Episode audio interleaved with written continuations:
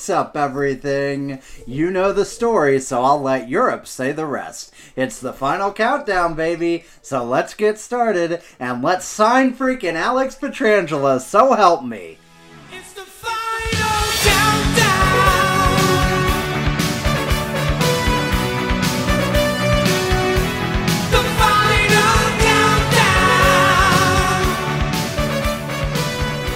Welcome back, everyone. Welcome to the Two Guys One Cup podcast. It is Friday, October 2nd. And Ian, even though we're going to talk about very serious, very frightening hockey-related matters this evening, I'm really excited. Do you want to know why, Ian? No. Okay. Moving on. Yeah. I knew you were kidding, and I was still so depressed, and I was like, "Oh, you're so sad." Oh, no, of course. Because Ian, it's officially the spookiest month of the year. Oh yes. It's the favorite month of the Two Guys One Cup podcast. It's October, brought to you by the Two Guys One Cup podcast, the official month of the Two Guys One Cup. I mean, it would be when hockey would be starting. Usually at this time of year, we are celebrating the beginning of the NHL season. This year at this time of year, because everything is upside down, we're celebrating the draft and free agency, which are coming next week. My brain hurts. But I don't care, because you know what? In a couple weeks, you'll be pulling up your diction. You'll be pulling up your list. Your thesaurus. That's the thing. And what will I be pulling up? Taffy pulling up your thesaurus, and you know, it'll be quite an experience. Mm-hmm. You know, we'll probably have more and more Halloween themes along the way. I think we got to compare some segments. We got to compare players to candies again. Have some spooky outros. Oh yeah, for sure. Did we do just blues last time? I think so. Yeah, we should do a broader scope. Let's do it the whole month. We got space to fill. We need so much content. Got 3 dead months. Oh, it's gonna be bad. But you know what? Let's start here. You know what is spooky is getting struck by lightning, and the whole NHL has been struck by lightning because the Tampa Bay Lightning are the Stanley Cup champions. Big congratulations to Kevin Shattenkirk. Smaller congratulations to Pat Maroon because, I mean, he's done it, you know. Mm-hmm. And even slighter congratulations to Luke Schenn, who we're apparently supposed to care about, which... I don't have anything against Luke Schenn. He's going to be a Blue next year. I think we can all agree on that. Oh, no. But they've been pushing that way too hard on the Twitters. Oh, they've been saying too much about Luke Schenn. Yeah, they're just leave the pump. We're saying Petrangelo's gone and Luke Schenn isn't. Is he even a righty? Oh, I think he is. I think he is. Oh, that softened the blow. Ian, Luke Schenn was drafted ahead of Alex Pietrangelo in the same year, wasn't he? Was he third? Wasn't he? He was high. He was high. They were both very high. Luke Schenn. He is a righty. That's confirmed. Okay. 1989, which would have been Petrangelo's birth year, right? 2008, was that Petrangelo's draft? Mm-hmm. He was drafted immediately after Alex Pietrangelo. It's the same. It's just trading down one pick. One pick. It's fine. You let Pietrangelo walk. You take Luke Schenn. It's a wash, baby. So Pietrangelo is surrounded by Zach Bogosian at third. Yes. And Luke Schenn at fifth. Yes. But Drew Doughty at second. Yeah, well, that dude's washed up now. Yeah. Have you heard that? I've heard that a lot. Erik Karlsson at 15th. Yeah, well, we all missed out on Erik Karlsson, but also he's washed up as well. We, Ian, got so lucky. Mm-hmm. If it could have been very bad for us. Atlanta Thrashers had taken Alex Pietrangelo, they would still be a franchise.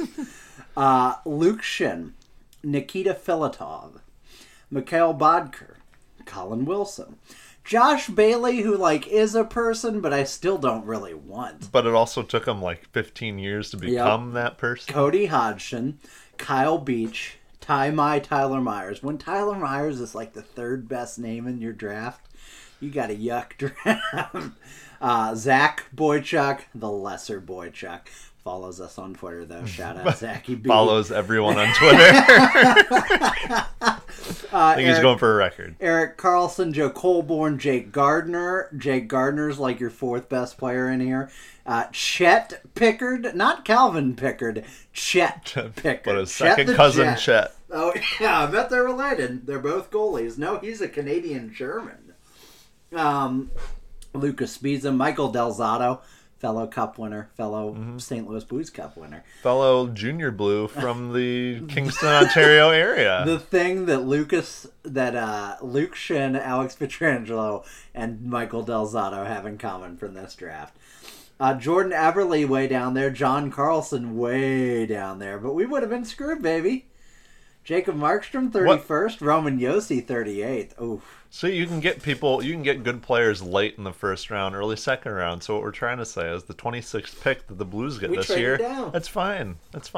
Or we trading down. God, let's do some fun things at the draft. We're going to need to soften the blow that's coming the day after. Oh, my God. If he's not signed by the draft, it's over. Well, yeah. Like that, so sad.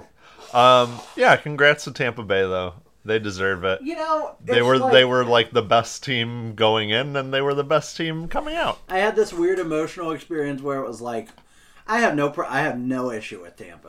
As far as teams go that are expected to be good, I like them about as much as anybody. Mm-hmm. But I had this weird emotion, I think everybody did, where it's like, you know, you're always asking, like, oh, is Tampa going to actually do it this time, or are they going to choke? And then the second they won it, I was like, well, yeah. Of course they Yeah, they're like the best team in the NHL. This was how it was supposed to happen. I'm so happy that they won, and they talked with us on the Steve Dangle podcast, too, because they were, like, the best team in the NHL, even though they didn't win the President's Trophy or anything. They were just, like, the best all-around team. And so the only thing you can glean from them from winning the Cup is, oh, just be the best team you can be. Because every year it's like, oh, the Blues win, so does everyone need to be dirty and tough now? Or, like, oh, I don't know, the Capitals win, so does everyone need to do finesse now or something like that? And it's like, no. The Lightning won, and they just said basically be the best team with the best contracts, with the best players playing all together as one. And it's like, yeah, of course. And no one, you know, basically replicating that just means doing your best, which is what I'd like to see the Blues do or any team do. And I don't want us to all fall down this like funnel of, oh, we all need to be exactly like this weird team and how they won it. Because God knows if you tried to win it like the Blues did last year, it's never going to work for you. It'll work for no one. It will not work for the Blues again. Pick your 80s hair disco anthem. Yeah, it'll never happen again. Yeah, I really thought that was a great point from Dangle. And it's even like everything they do is so good. That's just an airtight team. Head coach is amazing. Mm-hmm. Even the things they do, like, I'm not just patting our own guys on the back, but like Shattenkirk and Maroon, and even to a lesser extent Schenn, like those are little... And Bogosian is another one where it's like little cost-effective signings to pad out a roster filled with top-heavy players, buying guys on rebound, you know, who are coming off a bad situation. And all of those dudes made a big difference. Bogosian, I think, played like the second most minutes on their defense or something, you know? So, like, you can't discount some of those little one to $2 million contracts they signed either as part of the bigger picture. They just built a complete tank of a team, and as good as Dallas was, they were never in that series. It should have ended in 5. And then they just got the life drained out of them in 6. And listen, that's no disrespect to Dallas. They really were a great team all the way through. They showed me a lot. They proved a lot of doubters wrong. They did it with their backup goalie. And props to them for being, you know, the team that emerged from a gauntlet of a Western Conference. But Tampa's just too good. It's crazy to me that Tampa won because, like you said, that of course they won. Of course they did. That was the team that should have won the Cup the last like 3 years in a row or whatever and never did.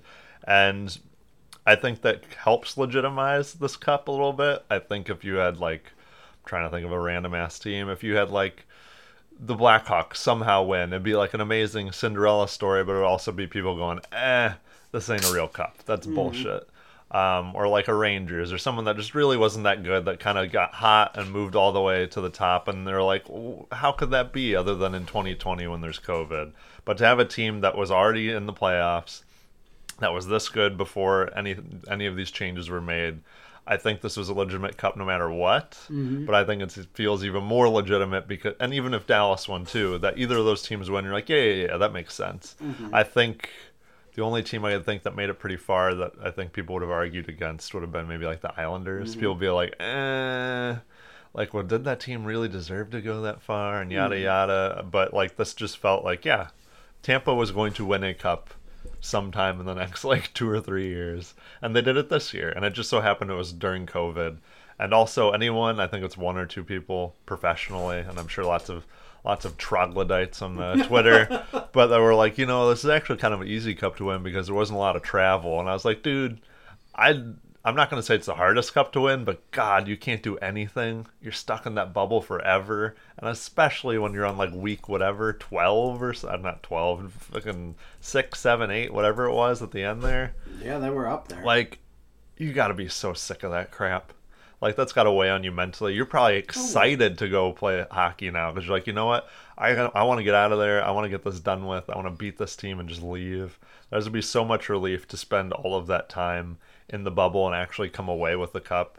I think Elliott Friedman said, like, either he said it or he said he heard someone else say that this is probably the worst cup to lose because you just spent so much time in the bubble and you went it so far and then you lost. And while I don't want to say it was for nothing, it was just like, you were stuck there and you come back empty-handed. It's gotta suck. Mm-hmm. And I do feel for Dallas because they're living the nightmare that I thought the Blues were gonna have the year prior. I was like, man, how can you make it so far and not win? Because it's just so hard to get back there. And I think Dallas is a very good team, especially defensively, moving forward. I don't know how they're going to look forward-wise, especially with like some of their aging stars there.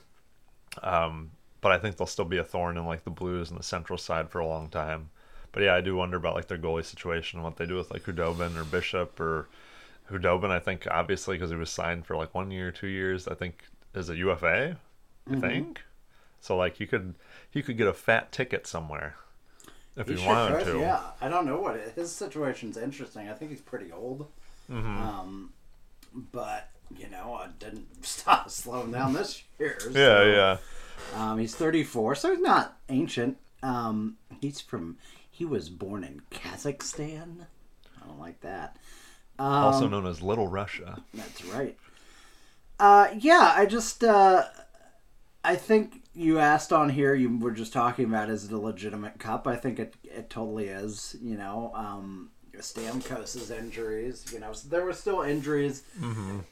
I think what would have made me feel like it was an illegitimate cup is if people had been playing soft. You know, if there hadn't been if there hadn't been forechecking, that sort of stuff. But, and I think maybe in the first couple rounds you saw some of that. You know, I don't think the Blues played their best hockey. I don't think the Capitals did. I don't think the Penguins did. You know? Yeah. But, like, I think by the time you were down to the final 8 or so, everybody wanted it at that point, and they knew what was available to them. And you know, the only thing I would say is, like, in the Eastern Conference, Tampa Bay did not have to go through a Bruins team that had Tuukka Rask. I realize they didn't face the Bruins at all, but you know that could happen any year naturally. I mean, he could get injured. You know, so did they play him in the second round? I think they played him in the second round. Did they? Maybe yeah, they did. Yeah, you're right. It was forever ago. Yeah. I was going to say that's the only player of great significance that missed it, and it wasn't even necessarily because of Corona or anything. Yeah. They just had, you know, family issues at home and wanted to go tend to him, which, you know, all respect to him, but it's, yeah, it would have been less legitimate if there were just players falling off the board and you're like, this guy's sick, that guy's sick, this whole team can't play or whatever. And it's like, okay, this feels really weird. We'll call it a cup, but I don't know if you can say you're the best team. But the fact that didn't happen at all just makes it that much more legitimate, and kind of like transition to that, like hats off to the NHL for getting this done. It might have been, I know Greg Wyshynski at ESPN had a whole thing this week about how like unnamed players were talking about, man, that was such a bore in the bubble and it wasn't as fun as we thought it was going to be, and we didn't get all our sandwiches we wanted, or we didn't get to go play golf more than once, and that is a bummer.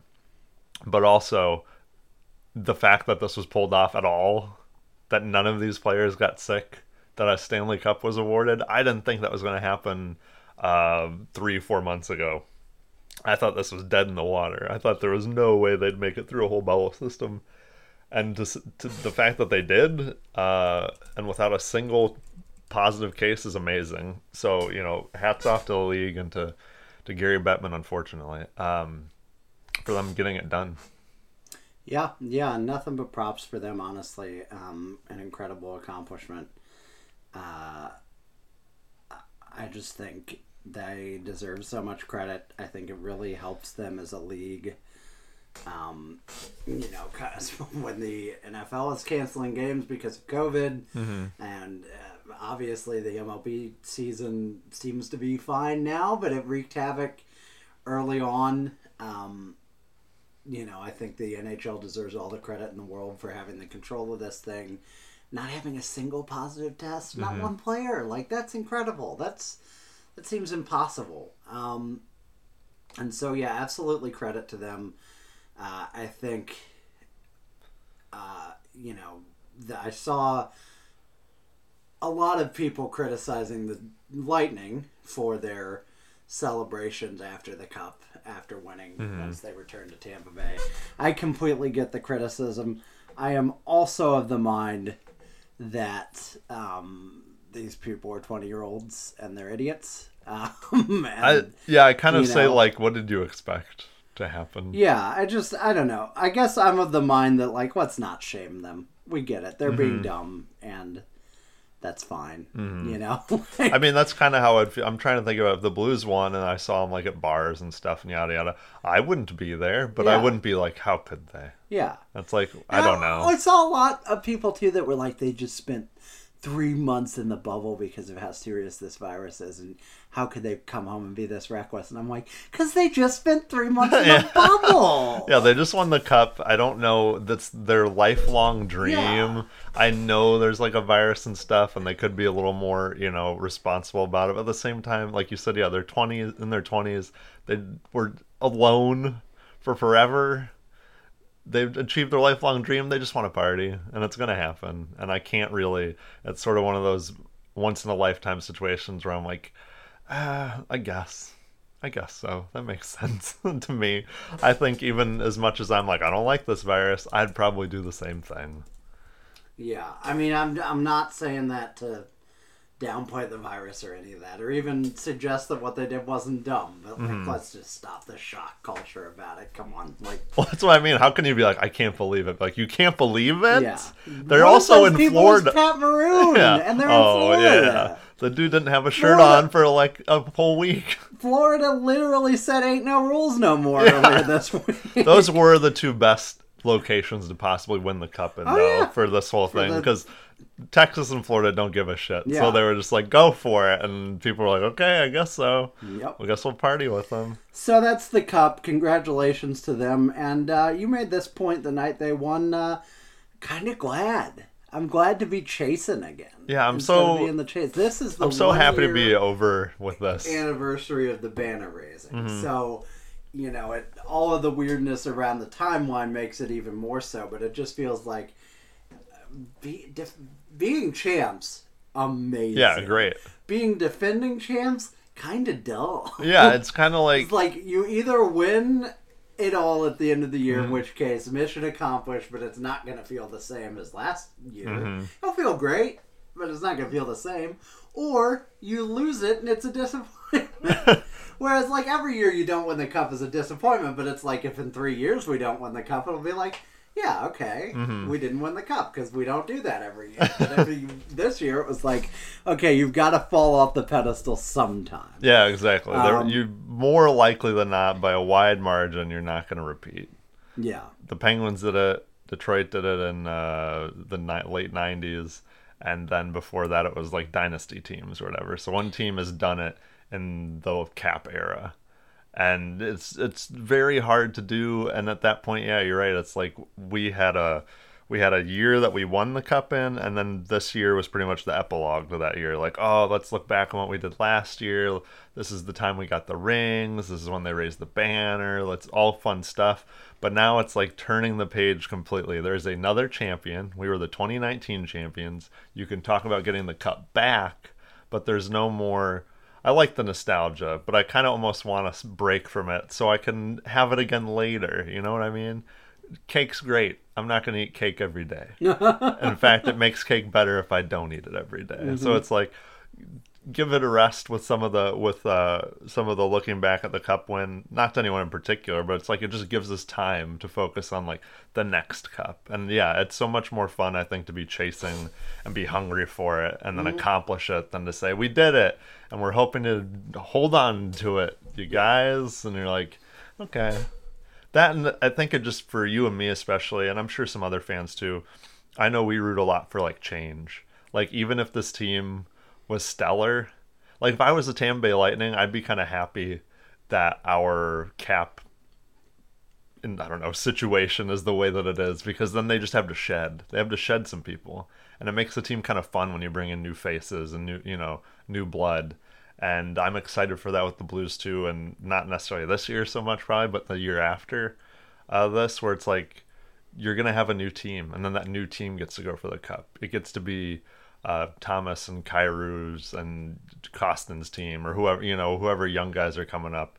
Not to say that O'Reilly and those guys won't be here, but it's like it gets to be someone else's team, and it's a fresh new Blues team that's going for the Cup again, and it feels a little less stale. I think that's, to me, that's what it kind of felt like this year, is like I want to win the Cup, but it's also mostly the same team, and that's fun, but it sounds really...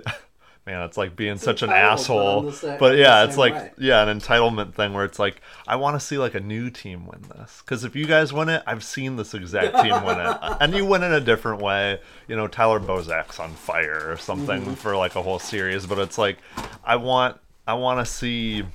I don't know, I'm just naming random ass shit. We get Taylor Hall, and holy shit, he's amazing for the Blues. Like, yeah, I want to see that, man. I don't want to see... Ryan O'Reilly's like sixth game winner. I do. Yeah, it's nothing against Ryan O'Reilly. You want him to be there. Yeah. I do, but it's like, but I've already seen that story. Show me something new and fun. Sports is about stories. I'm one of those people that wants to see the shiny new thing. When someone's like, I could offer you your old defenseman for the same amount as this shiny new other defenseman that's the same as your old one, but it's a different name, and he's Russian. I'm like, yeah. Give me the new one. That's what I want. Fun new stuff. Yeah, I'm the same way. I love thinking about the future and building long term. I always have. That's how I play, hockey video games, and that's how I play life. So I can't wait for the Blues to win their next Cup in 2062. I know. I was like, I say all this stuff, and then in 2 years, I'm like, God damn it. Wish we had that old team. That scumbag team can't win a Cup to save their lives. Why do we change everything? So, speaking of the future of this team, Ian. What do you think? Is he going to stay? Is he gone? Is he here? It would make too much sense if Alex Pietrangelo stayed, and it would also frustrate me in a way that it shouldn't, because it's like, why were we even talking about this? If he signs for 8 by 8.5, I'm just like, so relieved, you fucks. But I'm going to be so pissed. I know, but I'll be a little sad that he stayed. I'll be honest. For the same reason we just talked about, 5% of me will be sad that he stayed, because there's a little bit of me that's like, nah, get rid of him. Let's see what weird shit happens when Alex Pietrangelo is no longer a Blue. The drama is in him leaving, 100%. Yeah. Because all this, like, his back is up, he's offended stuff, that washes away the second he puts pen to paper. Yeah, you're just kind of like, yay, he's here. Here's the thing, if he signs another contract, he ain't got to negotiate with Doug Armstrong ever again. I mean, not in any way that we'll know about, Can you imagine? You just never ever talk to him again. Unless Dougie just strips the C off him or some crazy shit. We'll keep you, but we're going to make you pay. Oh, my God. You know what? Jordan Kyrou is the captain. God. My gut says he's leaving. That's what I think. It's going to be that weird feeling to a much greater extent. I know we can't compare him exactly to David Backus, but at the time it's gonna be the old weird thing where you're like, David Backus was kind of leaving, but you're like, nah, he's gonna stay, and then he left, and you're like, yeah, I guess I kind of knew you were gonna go, and I'm a little miffed, and it's the same thing here where I'm like, nah, you have to stay, right? But then I know next Friday when he signs with fucking Vegas, then I'm like, I really didn't think you were just gonna leave, but you did, didn't you? I don't know. I still think it's never made sense to me that he would leave, and I still think they're. That's why it's going to be so confusing when he does. Brinksmanship to the 11th hour, and they're going to get it done. But my God, I'll tell you this though, I know you don't want to linger here long, and we can move on. No, you're good. But if this doesn't happen, mm-hmm. and if it comes out at the end of the day that the disagreement wasn't over dollar value or term, but that it was over the things like a signing bonus and a no movement clause, I will be furious with both sides. Because, Doug, listen, I am the last guy. I usually am the last guy to be like, he's your captain, you gotta. Mm-hmm. But this is the first dude that ever lifted a cup in a St. Louis Blues jersey. The very first one. You can't give that dude a signing bonus or a no movement clause if that's all it takes. If the money is fine and that's all you need, you can't pull that off. And they've got Ryan O'Reilly signing bonuses. Mm-hmm. So I know he hasn't given them out, but it's not like Tom Stillman just cannot afford them because they have them. And Tom Stillman, listen, Tom Stillman, I realize he's not a gajillionaire. I realize that he can't just spend money like a fish spends water. But that the value of this franchise has like quadrupled since he bought it. Mm-hmm. So let's not do the Tom Stillman. We just won the business of the business awards or whatever. All the biz journey that gave me a heart attack, that shot my heart. My heart rate must have been 245 for like 5 minutes after that. I was so angry at them. St. Louis Blues win. It was breaking news, all Capitals. You can't do that to me. They do that every year. Ah! All right, so, but Alex Pietrangelo, are you so freaking petty that you can't see past that too? I'd be more mad at Doug. I'm always on the player's side.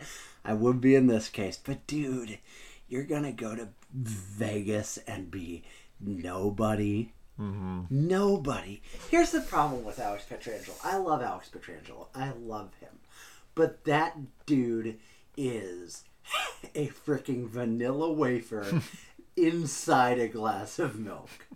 You know, if you just tasty. If you're dunking it, but then you lose grip of it, and it just plummets into the bottom, and you can't get it out because it's just mush now. That dude is milked toast, and he's not gonna be a fan favorite. He will be for a while because he's like a guy that they signed that's big and flashy and cool. But he's going to blend into the background, and that's just fine for Alex Pietrangelo. He's a phenomenal player. It's not a shot at him. But he's not going to go somewhere else and build a legacy. His legacy is here. His chance to play the most games ever for a franchise, score the most points and goals and assists ever for a franchise defenseman. All of that stuff is here. The cup is here, the banner is here, the retired jersey is here, the statue is here, the Hall of Fame probably, if he stays a whole career, is here. He's given up on all of that stuff if he leaves. And it almost doesn't make me as mad at him as it would be like, huh. Like, you know, just like, more confused. And not even because, like, I just don't think of him, like, the personality I know of his, which, as I just said, isn't much. Pettiness doesn't cross my mind as something he would be capable of. And maybe it's the agents in his ear who are convincing him he's got to be pissed off about stuff, but, like, how weird it would be to me if he was gone. Yeah. If he was gone for that reason and he signed, you know. The weird thing is, as much as I dread the Toronto thing, I understand it, at least. I understand the appeal of the hometown kid going home and being the reason his team finally unwrites history and being the centerpiece of two teams that broke a 50-plus year Stanley Cup curse. Hall of Famer for sure. I get that. That I don't want it. I will hate him, and I will hate the Maple Leafs even more. But that narrative makes sense to me. Mm-hmm. But if it's, I'm leaving the Blues because the, I don't know, Ducks are giving me the sign-in bonus I want, what? What? You know, and so... The weird just, like, literally chase the money or whatever. You're like, yeah. You don't care about the game anymore? Like, oh, of course I do. And I'm like, oh, let's be honest. Like you don't. You do, my guy. What? That was that, and as I've said before, if you leave, don't give me the letter. You're done. You left. That's fine. Oh, you chose... God, you reminded me about it again. He's gonna write it, and it pisses me off. Shut up. And I don't want to hear it. I don't want to hear... We can do the thank yous and everything, but please don't give me any of the sob stories. If he leaves, I'm not bitter. I'm not angry. But if he leaves, that dude chose to leave this team. That's what I mean. You left, dude. This isn't an Albert Pujols situation where the money he took and the money he was offered here were 50,000 miles apart. Mm-hmm. You know, he's losing a year guaranteed for one thing. Yeah. So he's giving even to match. They'll have to add $1 million. Like they'll have to go. At least nine plus to match. And he loses a year of security. He loses a year of whatever. So I just don't want to hear. Just don't give me. Spare me. Spare me from all the sob story stuff. He's gone. He left. That's his choice. It's also Doug Armstrong's fault. Again, I'm madder at him. But like... Yeah, to the Doug Armstrong point. To the Doug Armstrong point, I keep thinking like how he was talking about when they signed Schenn, I think it was when they signed Schenn, right before they signed Schenn or after. He switched agencies? Well, no, about how, like, Doug was talking about, like, you know, we really got to, like... Oh, take care of We got to take care of these guys because they've been with us and we've asked them for a lot. And, you know, now they're asking for us and we got to take care of them because they've always been here for us. So he paid Braden Schenn his money. And then he paid fucking... Justin Falk, who I don't hate, but his money for having never played here. And now he's going to be to Alex Pietrangelo, the captain, the cup winner. He's going to be like, I don't know, man. Do I really owe you two? And it's like, yeah, if anyone, you owe him the most. You owed him first. Yeah, I don't know. I want to read that book so bad. I don't know who it's by or whose perspective it is. But when this is all said and done, I just want to know, like, what the thought, like, what was it? I believe that Doug might have just dealt with people as they came to him. You know, maybe Schen's agency and Falk, when they traded him, were just very open to these extensions. Like, yeah, man, whatever you want. Schenn and it seemed easy. Like 2 seconds later. Yeah, maybe it was really easy. It really was just easy. But, like, I just want to know, because they always talk about all this. There seems to be a lot of disrespect talk going around. Like, Doug disrespecting Pietrangelo on these either these offers or having signed people before him, Scandella, any of these guys. But it's, to me, I don't think Doug Armstrong's that guy either. So it's like, so what was it? What was the, you know, why, how did we get to this point? What was the narrative on both sides? And yeah, if you lose Pietrangelo, fine. Like I said, 5% of me is kind of interested in that. Kind of thinks that'd be neat, just for a fun, shiny new perspective. But also, I'll be a little sad because it just makes me less confident. In this team, and it makes me in one way feel less confident in Doug, but then in another way I feel kind of like a little more some respect for him too, even greater. I'm like, wow, dude, you drew a fucking line in the sand even on your first pairing defenseman, so I guess you won't be had at contracts anymore. I suppose I won't sweat those anymore with you seem to be able to do those just fine, but also your extensions are kind of shit, so maybe not. But that's the thing. I don't quite understand. On that note, before we move on, I was listening to Elliott Friedman talk about you got a bunch of tough negotiators at that table. Mm-hmm. You got a bunch of tough negotiators. And I just want to be like, then what happened with Patrick Berglund? What happened with Yuri Laterra? What happened with even Justin Falk or Marco Scandella? I've never seen, other than maybe Tarasenko, maybe Schwartz, I have never once seen Doug Armstrong negotiate a contract and think, wow, he really, really got a great deal for that player. You know? Yeah, he really twisted that, like, dude's arm. A lot of times it's market value, but I'm never like, this dude negotiated the hell out of this thing. This is what maybe it's always been because he's like paying up to not have bonuses or whatever, but I don't get it at all. This is what really makes me think if Doug's not a really strong negotiator, or, you know, isn't like strong arming people into like less than market value deals. Yeah, he's not a Doug Wilson by any means. It makes me wonder and really think that this is the case of like the agency being the people that think there's disrespect going on and not necessarily Pietrangelo, it makes me think that the agency came in real high. And Doug Armstrong was like, yo, dude, you know, I can be had here and there, but not for, like, whatever, $10 million or something, where they're like, we want $1 million more than Yossi. And they're like, no, dude. And they're like, that's disrespectful. And now they're just playing super hardball as he's like, yo, we'll do 8x8, we'll do whatever. And they're like, no, disrespect, you know, we can't believe it. Because that's not Doug Armstrong being, like, a hard negotiator. That's him just being, like, a regular human, being like, dude, I'm not paying Alex Pietrangelo $10 million. And it makes me think even more that it has to be his agency, because Alex Pietrangelo doesn't seem like the person that would be, you know, butthurt and be like, I must have $10 million. So someone thinks he needs a shit ton of money. And I don't think it's Doug Armstrong, and I don't think it's Alex Pietrangelo. So I'm assuming it's his agency, more likely than not, being like, he's worth our, you know, 9.5. Mm-hmm. And maybe they've obviously come down from that. And if they strike a deal, it'll be down the middle. But that's what makes me think Doug Armstrong is just probably in the right, or started at least in the right, for being like, yo, dog, I'm not paying him this much. I don't care if you want us to cup. So good for you, Dougie, but I'm assuming you've talked them down now, and now sign the deal. Mm. Yeah. I'll be sad next Friday. That's what I'm saying. That's what I'm telling you. I'll be sad. Distraught. Yeah, just do it. I mean, that's the thing. It's like, how do they not both cave at the end of the day? If they do, what day do you think? What day do you think they'll sign it? Give me a day. Give me a day and time of day. I think it'll be Monday. I think it'll be before the draft.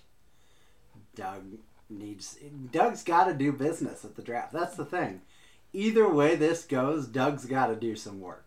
Because if Pietrangelo stays, he's got to clear more cap space. Mm-hmm. If Pietrangelo goes, he's got to build a freaking team. Mm-hmm. You know. So I just think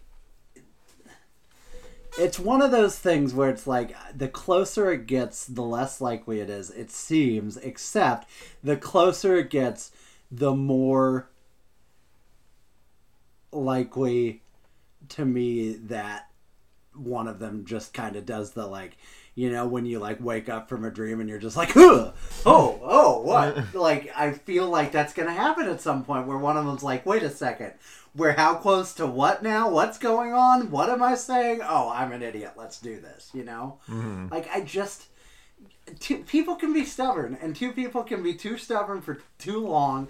And this idea that I've seen on Twitter that it's like, oh, well, yeah, Pietrangelo will go out on the 9th and see what's out there, and then he'll circle back and the Blues will sign him on the 13th. Dude, it'll be done. Don't be so stupid. I assume it opens at noon or 1 on, let's say 1 on the 9th. He will be signed by 1:05. Yeah, he'll be the first one. This is never any different any year. We said Tavares was like 118, and it was like, whoa! I know. When was the last number one, number two UFA that just sat around for a while? Never. It's Pat Maroon. Pat Maroon, yeah, prior Pat to the two guy. Cups, that just goes, I'm going to wait till August 15th to sign. Yeah. That's the one. Not fucking the number one UFA. Monday is the day for me. If we pick 26th in the draft, and I don't know nothing yet, I'm real scared. His right, we're gonna trade his rights. Do it. Draft. Honestly, do it. If you can't do anything, if you can't keep him, I'll take a second. Yeah, so give me that fat second. Give me a high second. I'll take a high third. Yeah. You know what? I'll take a fourth. Oh God, Pietrangelo leaves this fucking city with a wet fart. If this is our last podcast with Alex Pietrangelo. What a ride, you know. And I don't want to do the postmortem now. As corny as possible. So the pre-mortem. We'll move on. Speaking of defensemen who are not long for their current hometown, Oliver Ekman-Larsson is going to be traded. Bill Armstrong took a message from his mentor and said, "You know what? I got to get rid of a cornerstone defenseman too. This is all the rage.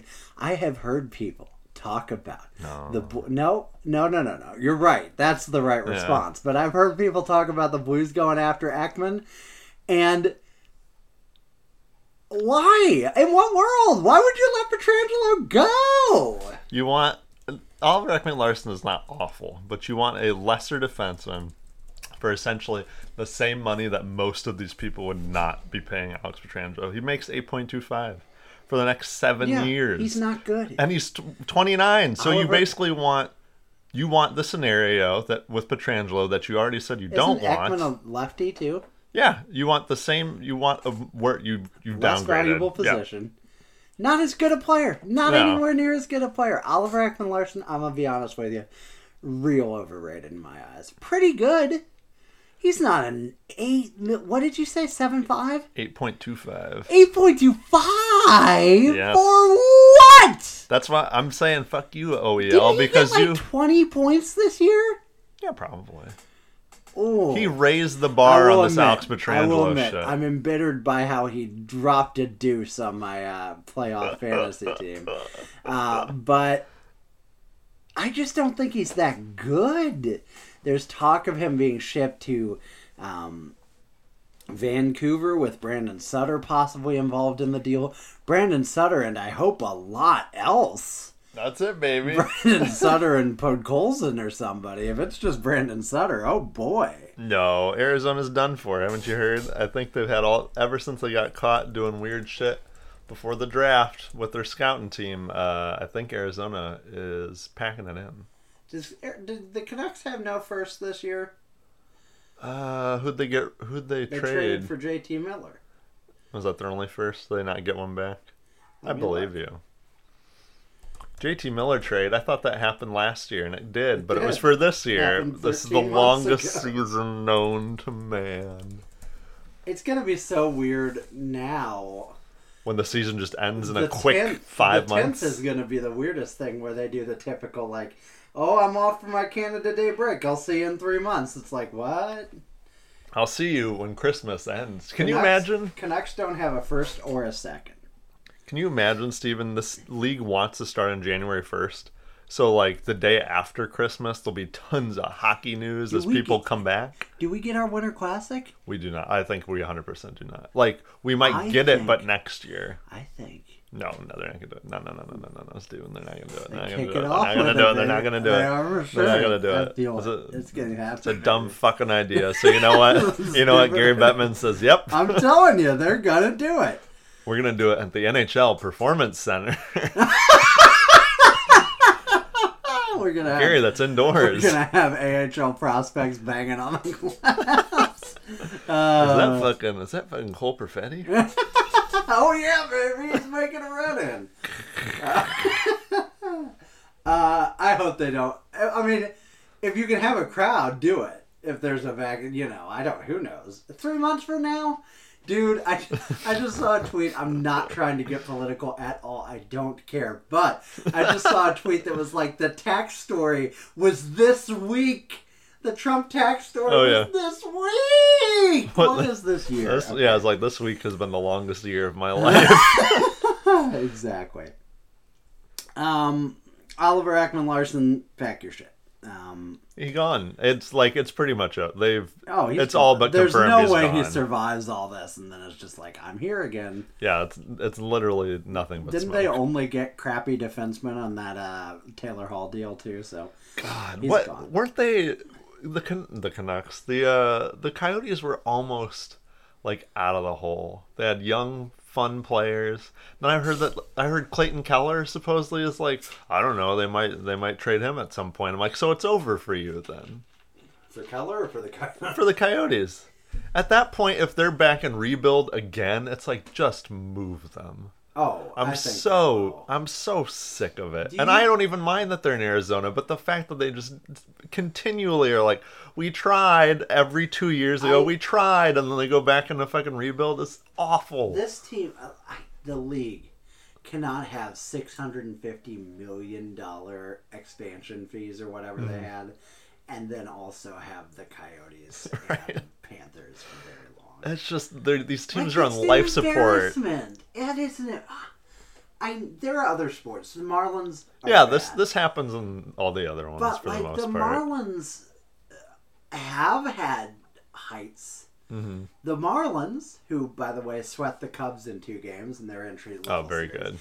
This is the 3rd time they've ever been to the playoffs. The other 2 times, World Series champions. So they go. I was just about to say, I'm like, I know they've won a World Series. They've won two, and wow, that was the only two times they've been to the playoffs. Imagine that. You don't have to. It really happened. No, I don't have to. It's not make believe. But I just don't know. Like Houston, I don't know that Houston would like love a hockey team. Mm. But you're trying to get something done in like rural Miami and even ruraler Arizona. Yeah, they're not even like in Phoenix. And I get the Hugheses came from Florida, and Austin Matthews came from Arizona, and that's great. That's awesome. But do you move them? How? I know the Winnipeg Jets never turn a profit or whatever. Mm-hmm. They operate at a loss. But, like, how much better is that for the sport to have a team in a small market in Canada where at least there's passion? That gives a shit, yeah. Owners that probably care. Like, who owns the Coyotes at this point? I hear other podcasts say this, and I think it's cheesy. But, like, I know there are die-hard Coyotes fans out there, and I'm sorry. Mm. We lost the Rams, too, and it sucked. But, like, you know what? And Stan Kroenke was a skeevy crap bag. Mm-hmm. But you know what? I can't be like, how could the NFL possibly think that they can afford to not have a team in St. Louis, you know? Like, mm-hmm. I get self-righteous at Stan Kroenke because he's a scumface. But not at, like, the gods, you know? So, from one Swede to another Swede, Henrik Lundqvist bought out by the New York Rangers. So sad. Weird to me. I don't know. Weird to me that they didn't just eat it and let him retire as a Ranger, you know? I get why they didn't. They've got Shesterkin. He's clearly the future. Mm-hmm. They've got Georgiev, who is very good. Although I don't know why they would keep both of those guys even and not trade Georgiev, let's be honest, for something. But in any case, they've got both those guys. I think this just goes to show how much they're going for it. Yeah. Like they're like, in 1 year, we need to be able to shed your like $8.25 million. Yeah, for sure. And they are a rich franchise, mm-hmm. so they can't afford it. This dude started 871 games for this team. Can you look up all-time goalie starts? Yeah. Leaders? I wonder how many goalies have played 1,000 games. Are there any? I guess Brodeur had to, probably.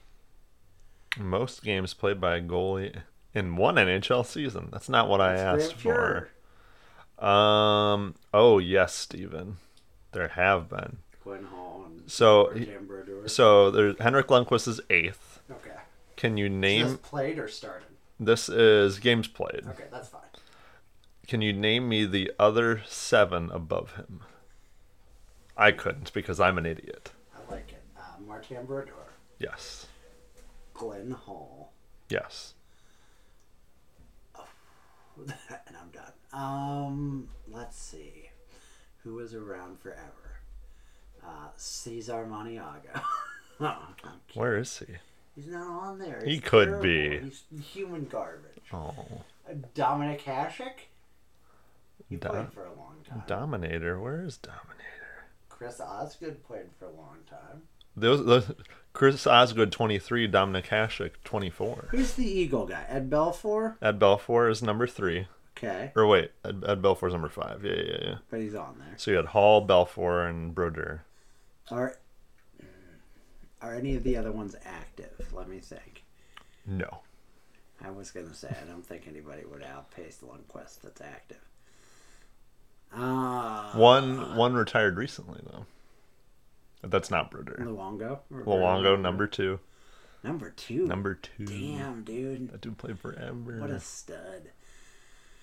All right. Brodeur, Luongo, Belfour, Hall. So you have 1, 2, 3 more? 3 more.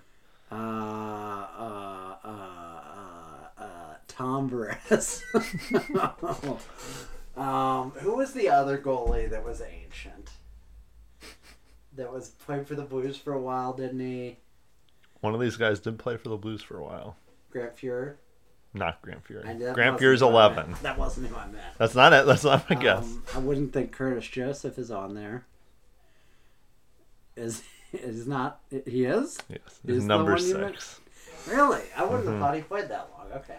He does 943 games. So who am I missing? 4 and... You're missing 3 and 4. 3 and 4. Brodeur was 1, Luongo was 2, Belfour was 5, Joseph 6, and Glenn Hall 7. Okay, are either of these dudes like tag rum nut or something that I'm not gonna... No, okay. One you should know, and one I think you would know, but like I most certainly would have forgotten the because Esposito, that's a goalie. No, he's 9. Tony Esposito's 9. I thought it was Tony. I love it when you call me Esposito. All right. Two of them, one of them you'd expect me to know, and the other one you're like, eh. One of them's not as old, and one of them is old. One of them's not as old, and one of them is old. One of them's like 80s and 90s. Patrick Waugh. Patrick Waugh is number 3. And the other one. Now you got the old guy. Okay, the old guy.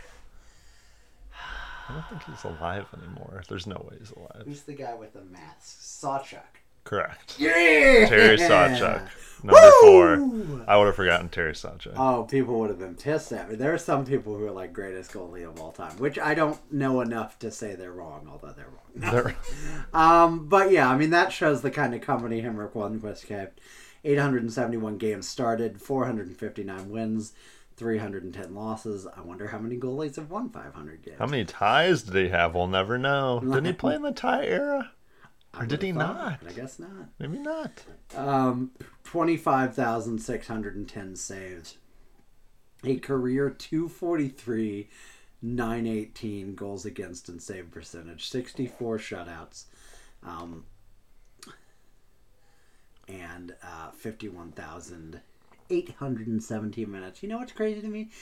That dude is Henrik Lundqvist. And he did not have in his career 3 times the number of shutouts that Brian Elliott had as a St. Louis Blue. As you pointed out here, if Lundqvist's plan was to retire, the Rangers would not have bought him out. So it looks likely that he's going to try and find someone else to try and win a cup with. And I say, let's do it. Let's do it, baby. Taxi squad, baby. Let's get...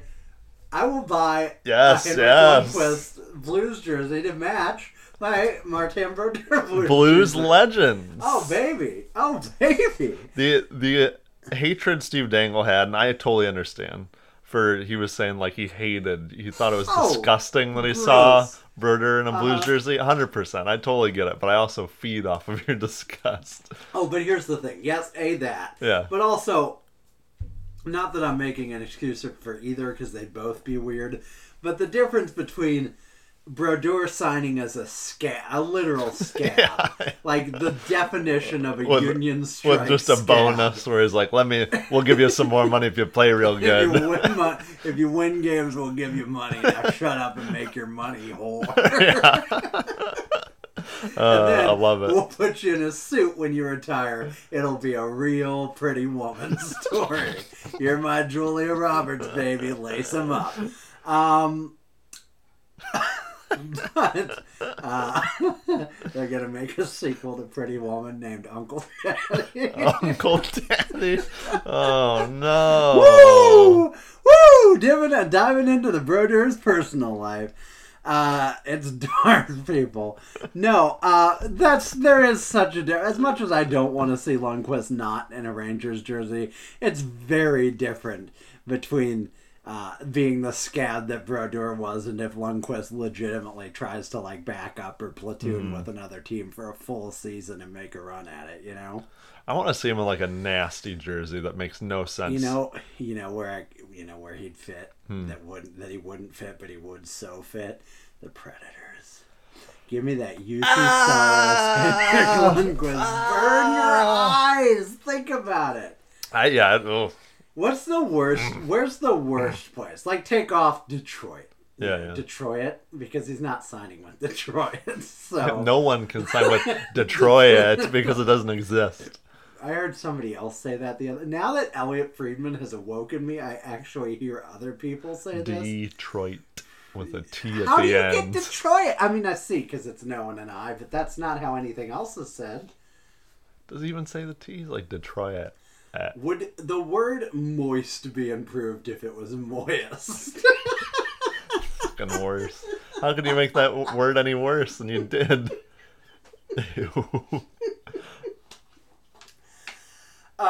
Where's the worst place that he could feasibly play? Oh, feasibly? I don't know. Ooh, just thought of it. You know who's going to need a backup goaltender? The Dallas Stars. There you go. No, I was going to say the worst jersey I could see him in. Oh, no. Get Pantera to rewrite the song. I would love to see him for no reason. By the way, Pantera would be the band that Sweden was like, way too into. Oh, we love Pantera. Like Pantera. Well, they're into metal. Metallica, the same. They love metal. I would say Pantera. I would say Walk better than Master of Puppets, and it's like America, Sweden. I could see Lundqvist in a Flyers jersey. Wouldn't be that the worst?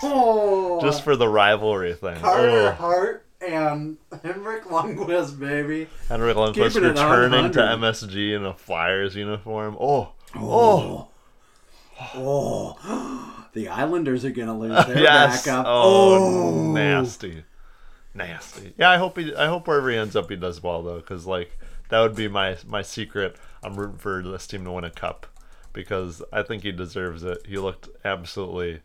It's the saddest thing to watch that man let in that goal by Alec Martinez in 2014. I've never seen a sadder human in my life. Mm-hmm. A sadder multi-millionaire in my life. Honest to God. The guy looked like you shot his mom in front of him. It was the saddest thing ever to watch that entire Kings team celebrate in front of him and him be down on his knees and just weeping openly through his mask. I was like, oh no, take the goal back, challenge it, anything. This can't be how it ends. I hope he finds somewhere. He's Hall of Fame, yeah? Oh, yeah. I don't know why that's a question. I think they said, one of those famous Torontonian sports people that Dangle knows, so much Dangle talk, said something like, I don't know if he's Hall of Fame worthy. It's not the Hall of Very Good. And I was like, fucking excuse me?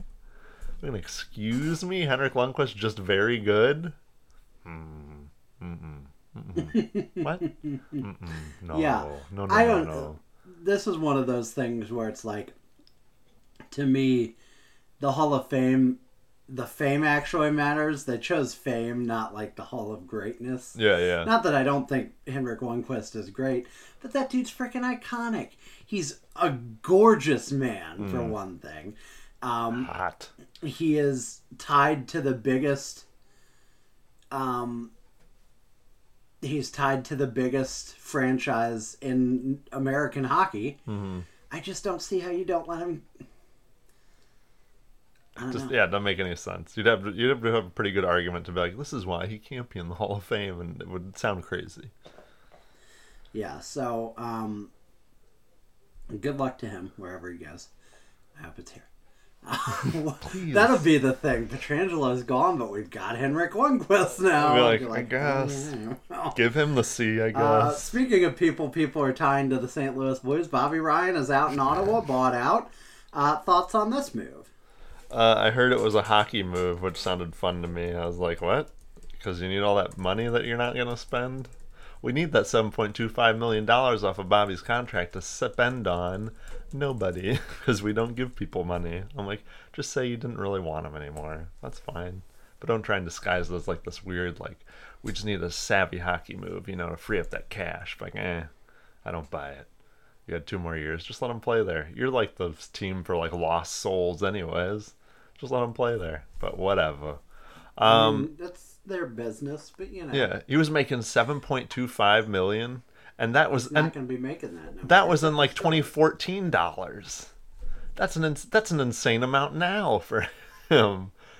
I can't believe they paid him that much back then. I know he was very good prior to getting to Ottawa, but holy cow, that's insane. Why'd they pay him that much money? And he was so good once upon a time. I guess, yeah. I suppose I've just forgotten. I know he was, but I was really? That feels like the Matt Duchene sort of deal where it's yeah, he's good, but really? I don't know. It was very confusing. I'm sure he'll end up on a team. Ducks, bring him back. You got money, I'm sure. Bring him on back home. Yeah, that'd be cool. Why not? I don't hate it as a depth scoring option for us. We do need help scoring. We don't do that very often.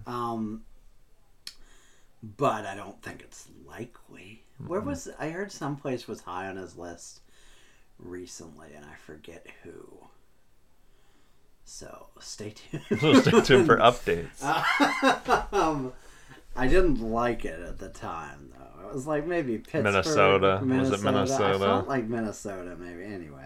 Minnesota's always taken, like, we'll revive this guy's career. Although Eric Stahl worked with, Minnesota's on ball wax. Don't do it, buddy. Go somewhere fun. Yeah, I agree. Carolina. Ooh. Bobby Ryan being, like, the emotional leader in Carolina. Yeah, I ship that. I'm with that right now.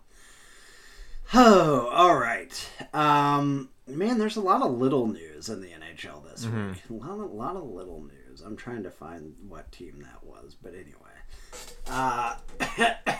So, next topic of discussion, Dustin Byfuglien is likely done. We already knew this. Well, they thought maybe Flyers. That he was actually going to... Flyers. Oh, that'd be fun. I like Bobby Ryan in an orange jersey. But no, with Dustin Byfuglien, I think they thought for a while that maybe, because he's UFA, terminated his contract with the Jets, that he'd be somewhere else. He's only 34. That's very young. But I think his body's all done, though. And I don't think anyone's really willing to give him a shot, especially when the dude's training regimen or training at all is whether or not that exists.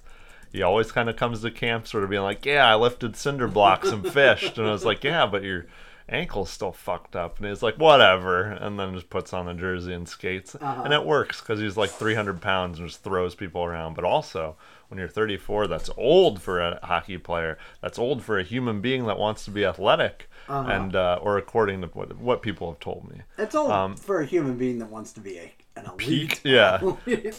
There's just no way. I think just retire. You made your money. You won your cup. Dustin Byfuglien would be the best player on your beer league team for the next decade and a half. You know, but like that dude's scoring phenom. On the Kirkwood River Cats. I don't try and mount a comeback now, bruh. Whatever happened. It's in the past. The past is in the past. I forgot about this story. You know, Doug Wilson has a nickname. He doesn't like it, Steven. He's not a fan. He does not like this nickname, I'll tell you. But you know what? I'm going to bring it up every time. And they call him the dentist. And you know why they call him the dentist, Ian? He charges insane prices for getting his tooth pulled. No, it's not that actually. It's when he gets you in the chair, he doesn't let you go. Just and like the dentist? Got the hair in the chair. You've asked, you've asked your dentist to go to the bathroom before. And they when they hold you down? Yeah, with straps. The old story. Yeah, that's when they electromagnetic your brain. That's a different place. And this guy got Bill Guerin in the chair. And 3 seconds later, he let him go, having asked for Devin Dubnyk and being approved. Immediately. How do you decide that your cure to having an overpriced, aging, past his prime goaltender is an additional overpriced, aging, past his prime goaltender? How do you decide that, Ian? Talk to me. Try. Look at me. Look at me in genuinely. The eye. I know we're jokey all the time, but dig deep within your soul and try to give me a genuine reason why this makes sense for the Sharks.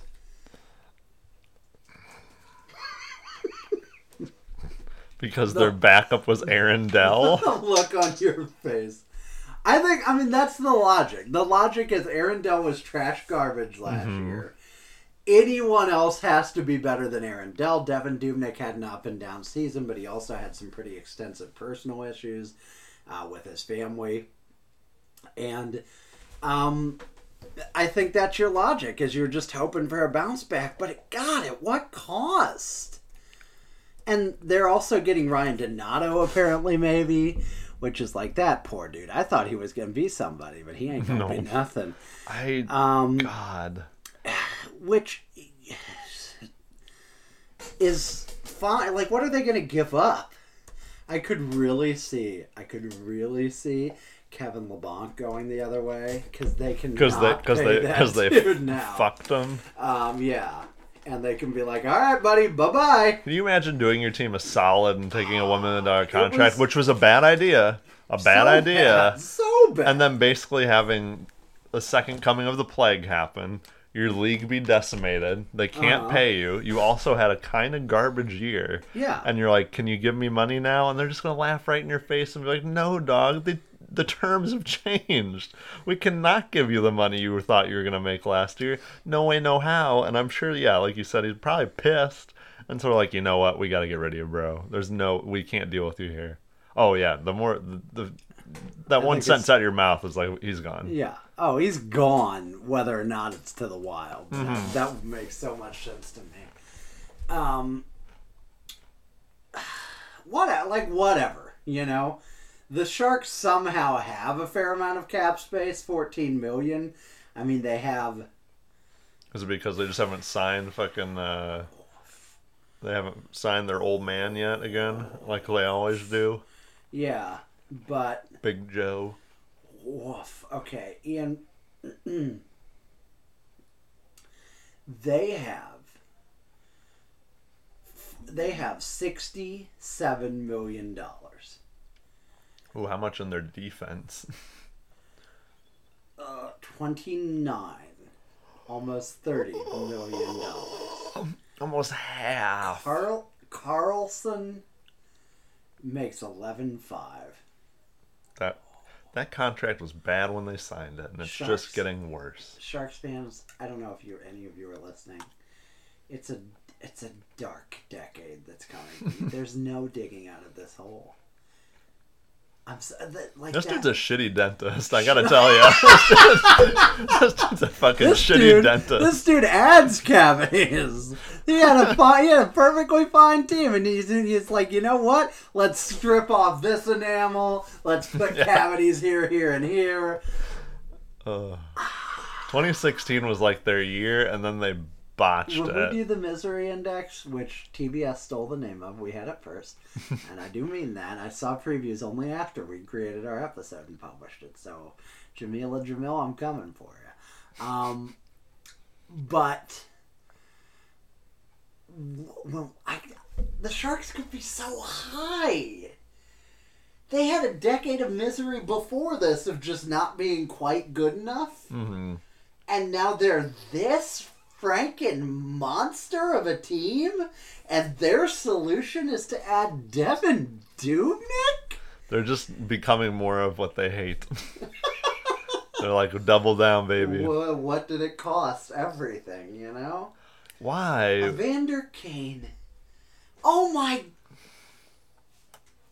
God, I forgot that the season already has ticked over on Cap Friendly, so I'm not even looking at a year of 09-10, baby. This is the worst. Evander Kane is signed for $7 million for 5 more years, and that's like their 5th worst contract. Logan Couture, 8 through 2027. Which again isn't even like the worst. That's like their 4th worst contract. That one's like okay, but it looks bad when compared to everything else. You're like, man, you can't afford to pay him $8 million with all this other shit going to everybody. Meyer and Hurdle make a combined $11 million. Hurdle, almost $12 million. Hurdle, UFA after 2 years, that's interesting. He could be an interesting player to watch as a potential trade piece, because they got to do something. They got to get youth and value somewhere, because they're not doing it with those older guys. Meyer, $6 million for 3 years, and then Karlsson, Burns, and Vlasic making a combined $27.5 million. Is just seriously, if you're Joe Thornton, who I despise, but just if you're Joe Thornton, don't sign there. Dude, that dude's going to Toronto or something. Go somewhere else. You are. This is the Shane Doan shit all over again. Because you're not good no more, and it's not going to happen for you. And life is fleeting. And shave off your beard. I want that so bad. I kind of want the Doug Armstrong's like, I don't know. We signed Joe Thornton. What else do you want me to do? And you're like, oh wow. You're like, wow. Okay, buddy. Okay. Doug, David Perron is right there, bro. Right there. Dude, sorry about your head. That's it. Holy shit. I read that article on The Athletic. Sorry about your head. Oh, man. I don't feel so good about that hit. You were right. That quote you said, not one of my favorites. Not super proud of it. What a disaster. I want that. How can the Sharks be thinking that this is a thing? Someone, was it, oh God, it was a podcast, maybe it was 31 Thoughts, maybe it was Merrick was saying something like, oh, the Sharks, really underperformed this year. And I was like, I don't think they did. I think this is what the Sharks are, dude. Sometimes they talk about these teams on some of these national podcasts, very favorably, as if every team is really, every team is really kind of underrated and in the mix. And it's not the case. I don't care what your parity points tell you, but not the case. If the Sharks were they were just 8 points away from making the expanded playoffs, they're a shit team. They're a shit team. And they're like, oh, I don't know, they're looking pretty good. No, they don't. No, they don't. You can't polish this turd, baby. Pierre LeBrun, I think sometimes reporters do something precious. He says this could take a few days if it ends up getting done, but he's San Jose's top goalie target. Idea is a Jones-Dubnyk tandem next season. Yeah, Pierre, I know, because they couldn't trade Martin Jones's body to medical research right now. Freaking the Mayo Clinic would be like, no thanks, don't want him. He's that brain, no thanks. Abby Normal, that's where that brain came from. Oh my God. Yeah, that's got to be one of, it's not the worst goalie tandem in the sense that I'm sure there are more unproven goalies, or you've got a really good starter and an awful backup, or vice versa, or what have you.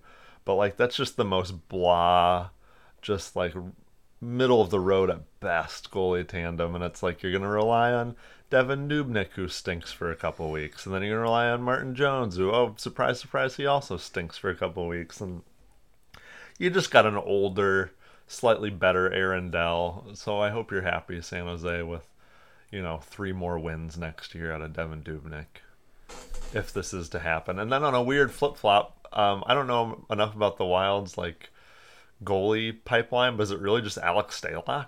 That's their guy now? Yeah. Cool. They've got a guy. They have a dude? Guy. Okay. Yeah. Well, good for them. I want to say it's Backstrom, but I know it's not Backstrom. It could be another Backstrom. Let me look. It's Kakinen. Capo Kakinen. That's who it is. Yeah, I'm not making it up. That's a real thing.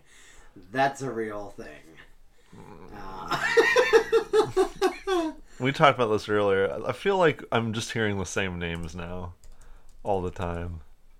Everyone's name is Dustin Byfield, or their name is Capo Kakanaka. I'm just okay. Andrei Svachtevac. Got it.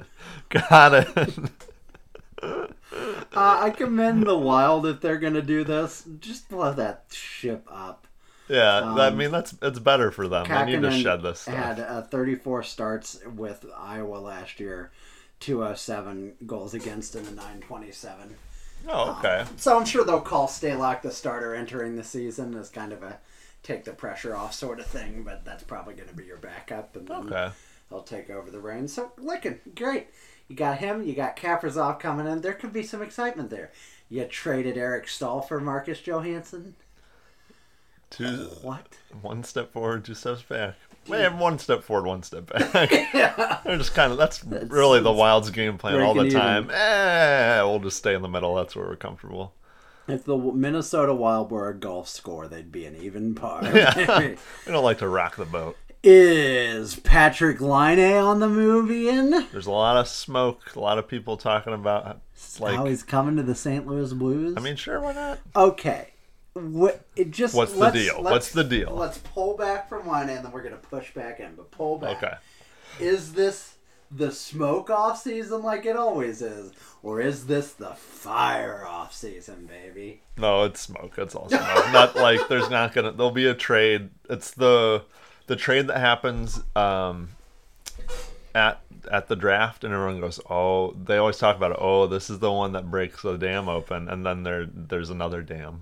And they go, "Oh shit, we forgot." And nothing happens. They're like, "Oh, someone fuck." Well, they traded Patrick Laine to Carolina for Svechnikov. Wow, what a trade. That's crazy. What else could happen? And then nothing happens. That seems right. That's what I predict. There'll be one quote-unquote big trade, and that'll be that. Yeah, it seems like the Winnipeg Jets have been trying to trade Patrick Laine since after his first season, and I don't know why. Like, he's not great defensively, sure. But if anything, I think he got... Didn't he get better this year? Weren't they like he's playing a whole different kind of game? Considerably, yeah. So now they're gonna trade him? Of course. I don't know. It's Don't you want to trade players when they're good? They don't want to negotiate with that dude again. They don't believe in him. He needs to go. That's what I mean. I just feel like there's some weird bad blood there. I don't know that I believe in him either. So I get what they're going for. It's like he's a very good player. He's only 21. But, oh my God, I'm pretty sure 21, 22. Maybe he's 22. 21 seems really young. But did he start at 18 or 19? 22 years of age? Yeah, he's so young. And he's so weird. He is weird. Yeah, don't grow the weird neck beard thing again. But, like, I feel like it is a little bit of a Dougie Hamilton scenario. Like, we just don't like that he's always talking about Fortnite and shit. And it's like, dude, he scores, like... Has he scored 30 goals every season except for one? Like, I don't know. That shit doesn't grow on trees. You might feel great about having Wheeler and Scheifele there and Connor and all these guys, but like, just because you have that many people that can score for you, it doesn't mean Patrick Laine is not like your best offensive weapon you could have. And I just...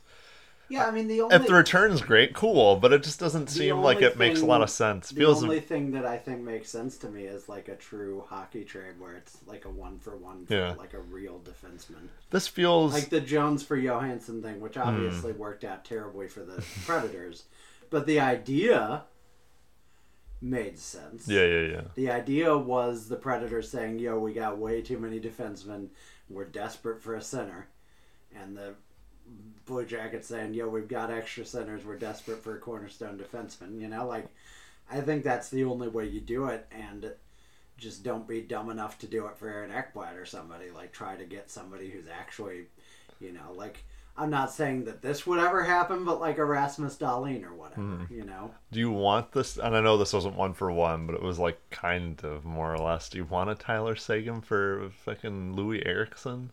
Because that's kind of what this feels like to me. Potentially, yeah. I get that he's not going to be Tyler Seguin, and Tyler Seguin's a center and what have you, but like this feels kind of like he needs to mature a little, and then he goes somewhere else and he just scores 40 goals every season. People go, oh, whoops. It's like, yeah. He didn't mature, but he was still good. Yeah. It's like, okay, I mean, great. This is silly to me, and... Don't trade him for pieces. I mean, do, because I don't want the Winnipeg Jets to be good, do it to be like, dumb.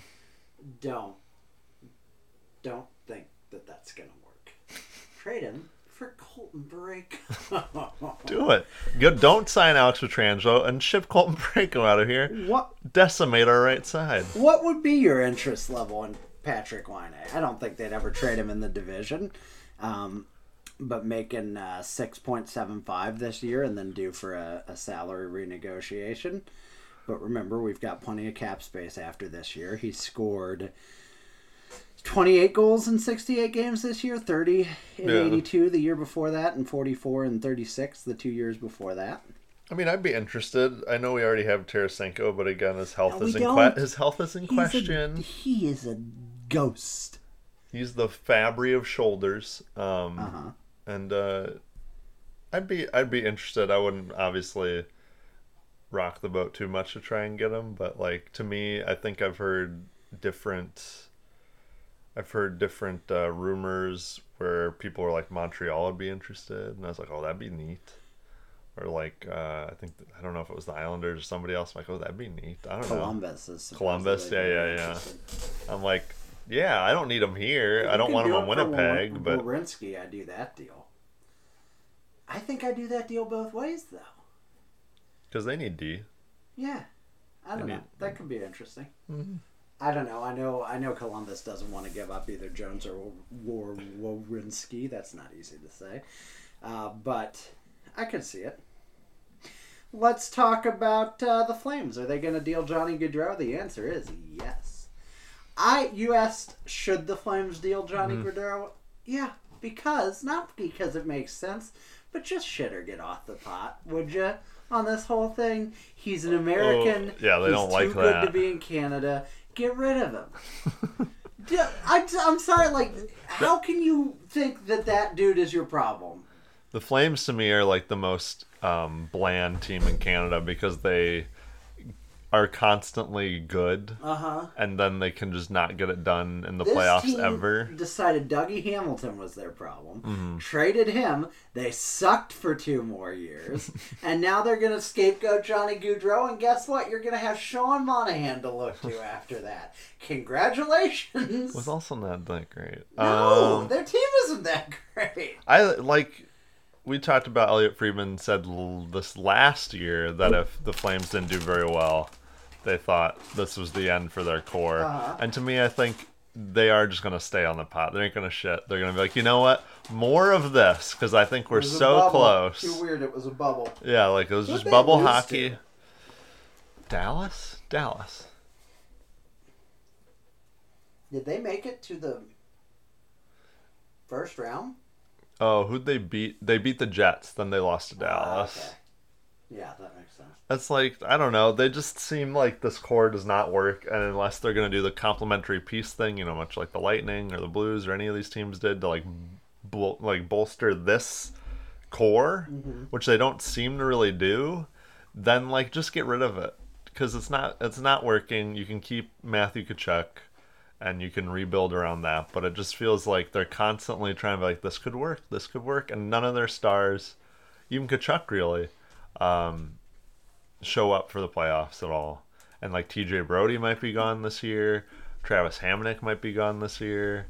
Like, I don't know. It just seems like the right time to start like retooling your team if these guys are going to leave. They made the decision to keep their smishmortion of a coach.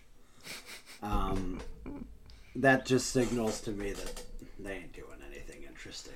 I feel like they could scapegoat. Oh, remember we had Bill Peters, and that was a hot mess. Their coach's name is Jeff with a G and 2 F's Ward. They don't care about this franchise. Jeff Ward is your coach, and you're telling me you care? Get out of here. Get out of here. I don't. That's it. That's all I got. I don't know. I'll take Johnny Gaudreau off your hands. Just retain a little bit of salary, you know what I'm saying? I can't pay his, what is it, $8 million? Does he make $8 million? I think it's a lot cheaper than that. Oh really? Is he six? Is he one of those Sixers? I think he is. Oh damn. Okay. Well, they shouldn't trade his ass. He's of good value. He's like an 80-point player. 6.75. Yeah, like why are you trading that dude? Trade me, Matthew Tkachuk. Yeah, you need That's some what help. I do. I want to give up the fog. I was like, would you Matthew and Brady? I'd blow this team right up the middle just to get both those Tkachuk. Oh, so like we got no. You keep Robert Thomas. Yeah. That's all I care about. They're like your second line Make is them a line. Second line's fucking centered by fucking Ivan Barbashev, and that's your best option as your second center by a country mile because the rest of your team has been traded for everything. One can convince either Ottawa or Calgary's GM, neither of them who are obviously very smart. Brad Treliving would take Vladimir Tarasenko straight out for Matthew Tkachuk. Let's do it. We do that. You make that move. That's easy. Done. That move's done. Next move. Now you got to convince Pierre Dorian, who I think is smarter than Brad Treliving, but has to answer to Eugene Melnyk. So what do you throw at Eugene Melnyk? You say you have the coronavirus vaccine and that you will send it to him with Tyler Bozak on the condition that he returns Brady Tkachuk to you, and he doesn't know.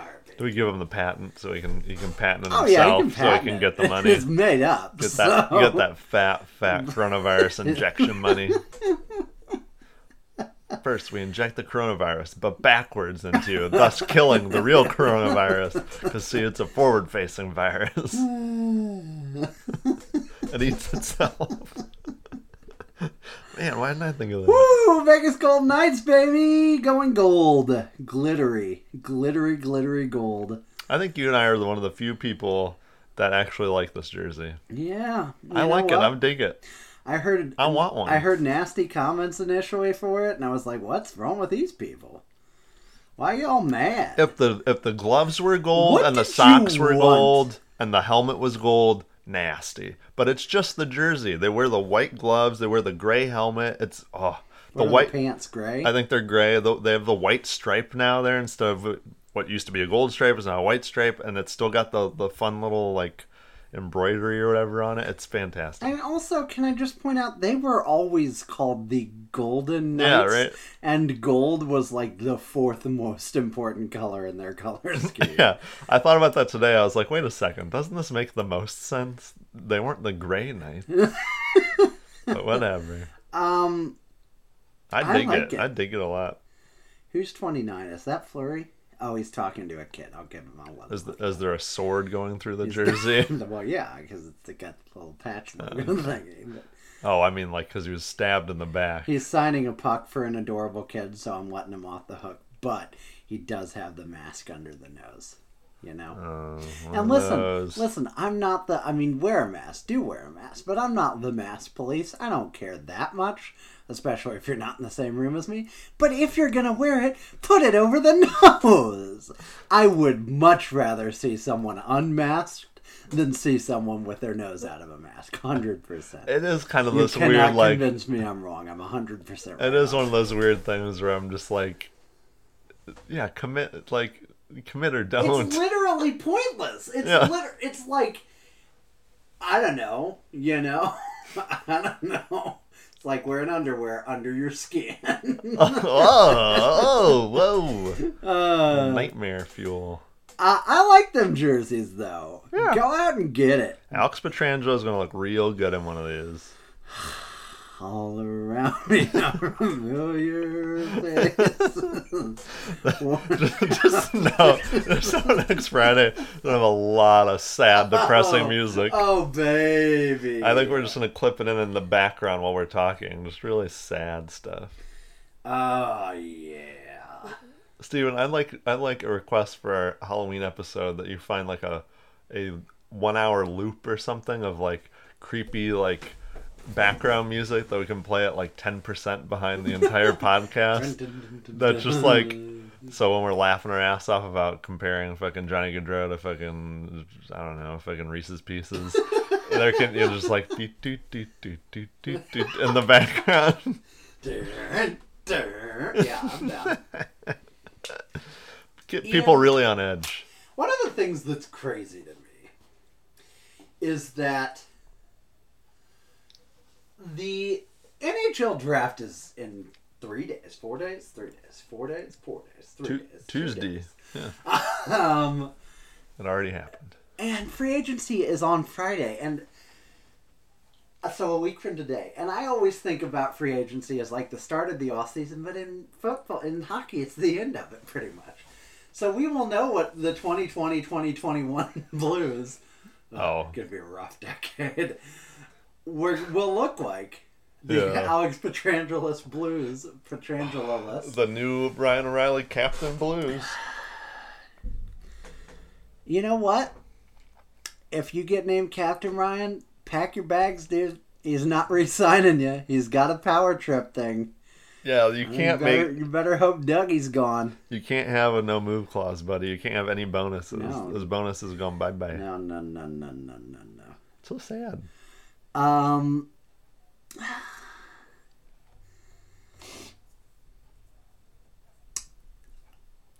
Sorry, my brain literally broke. I'm interested. I love this time of year. I'm so excited. I want to know who we draft. I love prospects. I'm so psyched about all of this. It just feels so surreal still. What would you say, Ian, are the Blues' biggest needs entering the draft? And then I will tell you how you're wrong. Our biggest needs. Well, you know, I think we need right-handed D because we have Mitch Renke and nobody. That's it. Nobody. And I get it. More right-handed dominant people than left-handed dominant people, as there's like a werewolf or something outside. Didn't that sound like not just a dog barking? No, there's a creature among us. By the way, you played that Among Us game? I got to play that game. That's a thing people play. It's like people love it. You ever seen any of this? Yeah. Let's try it, yeah. I mean, I want to kill people. I want to slice them in half, little cartoony astronauts. Yeah, I get that there's more right-hand dominant people, left-hand dominant people, therefore more lefty shots in hockey than there are righty shots. We need right-hand defensemen so bad. Yeah. And I get they're not going to save our bacon right now, but we have nothing. It's got to be a right-handed defenseman in the first round. It makes me so sad because for forever we drafted D, and I always hated it as like a new Blues fan. I was like, that's no fun. D is boring. Give me forwards. Yeah. And now I'm like, please, for the love of God, draft defensemen. Here's the thing. If you really are a believer in best player available and there's not one there for you, trade down. Like, I don't see how you can leave this draft. You don't have a second round pick, you know? Mm-hmm. So if you had a second round pick, I would say get who you love in the first round, and then go and get, you know, just make sure you have a right-handed pick, a right-handed defenseman in the first two rounds. Yeah. But since you don't have a second round pick, obviously you can always get one back, but I just think you have to do it. And I don't like drafting for need. I genuinely don't. But, like, you gotta this time, it feels to me. If you look at the Sportsnet draft board, you've got some guys. Helge Grans is the 27th, but I believe he's a lefty. Shakir Muhammadulin. Russian fella that I can't pronounce the name of. Don't want him. I'm trying to look up if he's a righty or a lefty. Why don't people, by the way, put the handedness of defenseman? He's a lefty. Anyway, the three that I looked up when I wrote this article for the Hockey Writers and talked about some of that, which, by the way, dead on. I named right-handed defenseman is our biggest need. And I did some research for an article for the Hockey Writers. And I looked up some defensemen that might fall in the near the first pick, near our 26th pick or somewhere in the third round. We do have 2 third-round picks. Hot. Braden Schneider is a guy I liked. Big body guy, 6'2", 202 pounds, as we said. Braden Schneider, you gotta know why in Braden so you can tell them apart. Schwartz to Schenn to Schneider. Yeah, oh baby. But he's from the Brandon Wheat Kings, where Braden Schneider. I'm already doing it. Braden Schenn was the captain. Corey Proman says Schneider is a player with a lot of assets and few holes in his skill sets. And ranked him, let me see here, 25th, right before the Blues. Damn it, Corey. Caden Goulet of Prince Albert Raiders is another guy. No. Nope. Robert Goulet's son. I hate some of these names. It'd be a little more of a reach, but he should be there. Alan Miller for under Canada's under 18 team said he's a high-end skater, solid, well-rounded game, smart, competitive, plays with an edge, high character type. And then Brock Faber is a guy they can probably get in the third round, who's an American, who's a fantastic skater and a dogged defender. But you know what? I don't know anything about prospects really other than what I read. I haven't obviously watched a lot of these guys. So my opinion is just as I said, and I agree with you. Like, we've got to get a right-handed defenseman. To me, you got to leave this draft with a young right-handed defenseman. Maybe you trade for one. I don't know. But that's what you got to do. Then to me, beyond that, you need scoring wingers. John Jason Paterka is the guy I really like. He's a German who might fall to us. He's one of those guys that'll probably go before we're there. He's kind of divisive because he didn't get a lot of exposure at the highest level of German hockey, but he's got a lot of skill. He had 16 points in 17 games at the U20 level last year. He's a great skater and has very high skill. He could slip to our pick, but I don't know, but I like him. Like he's more of a project though. Sam Colangelo is interesting. He was with USHL. You hate these names, huh? You know what? Sam Colangelo is not bad. It's just the fact that his last name is Colangelo. He didn't have much power play time, but still had 28 goals in the USHL and 58 points, which were third and second in the league. He's very talented, according to Kronman. Great skill and a high-end scorer. He can pick corners from bad angles and a mid-distance shooting threat. So I like him a lot. And then, you know, always get centers. I'm always down with centers.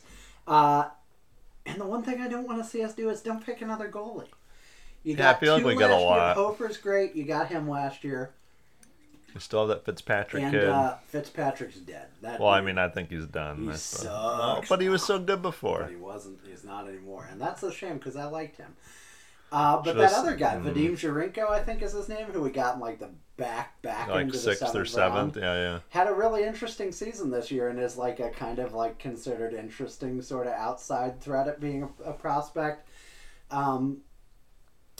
There are a couple of Russians, including, I'll tell you who the Blues will pick if Armstrong's going to Armstrong. I'm just warning you, there is a Russian center in the QMJHL named Vasily Ponomaryov, who I'm like 92% certain we'll find a way to pick him because that's such an Armstrong move to pick a Russian center in the QMJHL. But I like him. I do like this guy. But in any case, we got too many. Those are some names I'm interested in.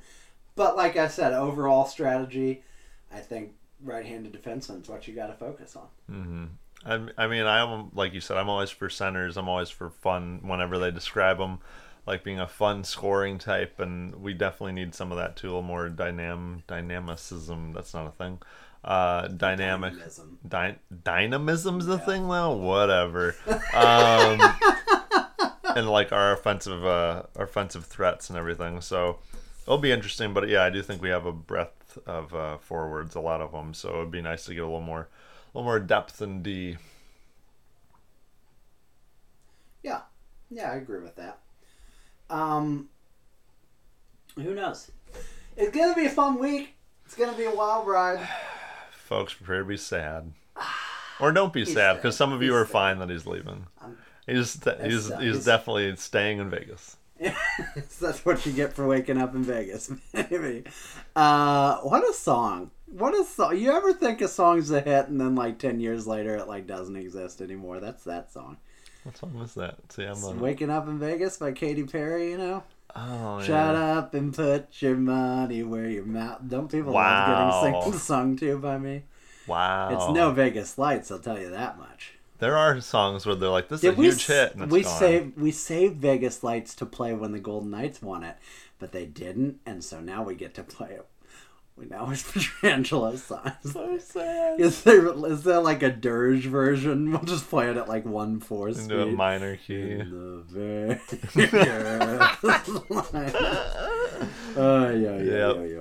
so sad.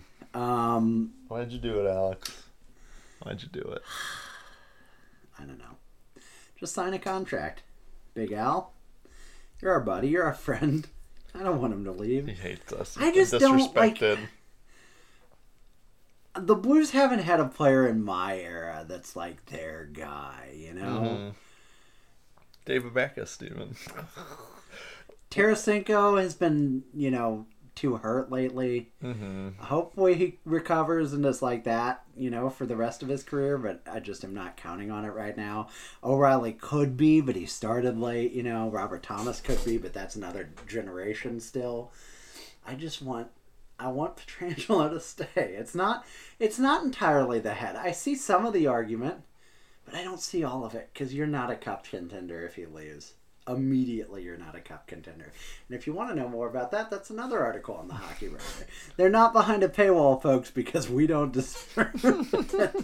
The low price of 0 cents. Fantastic. But always on sale. Anyway, anything. You don't even need a promo code. Anything else you'd like to say before we get out of here? I just want Alex to sign because I don't want to take the jersey down. That's over my mantle. Oh, I'm going to have to take it down. Yeah. And you know what? All my other jerseys pretty much are Blues players. Tarasenko jerseys. And he don't play no more. I think the next one I can put up is my Korea. My Halak. Oh, God, Steven. My Perron one from Vegas. I don't know. I just don't know. Enjoy rooting for Alex Pietrangelo as the captain of your Vegas Golden Knights. That's all I got. He's not going to be the captain. They already got a captain, baby. Oh, they'll give it to him. Who is the captain? They'll strip it off of... That can't be right. Not Derek England. But not Nate Schmidt. Who is their captain? Is it Marchessault? No. Do they have one? Do they still not have one? Do they not have one still? To name first captain prior to 2020-21. Alex Pietrangelo. It's Alex Pietrangelo. They're not going to sign. That's why they're waiting. That's why they're waiting. My butt. My butt. I would love it. They're like, here, sir, please. Please take our seat. Oh, please. Oh, please, sir. Make us respectable again. Do you think that entire franchise talks in like they're serfs from the 1200s? Because they're the knights. Please, sir, will you extend your cloak over us? Give us back our dignity.